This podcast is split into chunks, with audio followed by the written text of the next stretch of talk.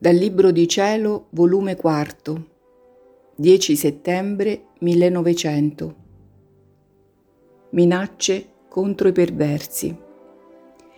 Questa mattina mi sono trovata fuori di me stessa e vedevo le tante nefandezze e peccati enormissimi che si fanno, come pure commessi contro alla Chiesa e il Santo Padre onde ritornando in me stessa è venuto il mio adorabile Gesù e mi ha detto, Che ne dici tu del mondo?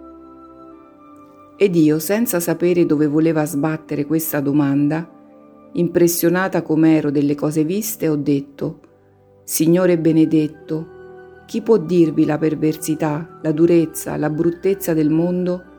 Non ho parola come dirvi quanto ne è cattivo e lui, prendendo occasione delle mie stesse parole, ha soggiunto, Hai visto com'è perverso? Tu stessa l'hai detto, non c'è modo come arrenderlo. Dopo che gli ho tolto quasi il pane, se ne sta nella stessa tenacità, anzi peggio, e per ora va a procurarselo con furti e con rapine, facendo danno al suo simile.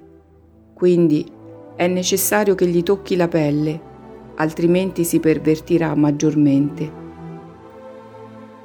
Chi può dire come sono restata di stucco a questo parlare di Gesù? Mi pare che sono stata io l'occasione come farlo sdegnare contro del mondo. Invece di scusarlo, l'ho dipinto nero. Ho fatto quanto ho potuto dopo a scusarlo, ma non mi ha dato retta. Il male era già fatto.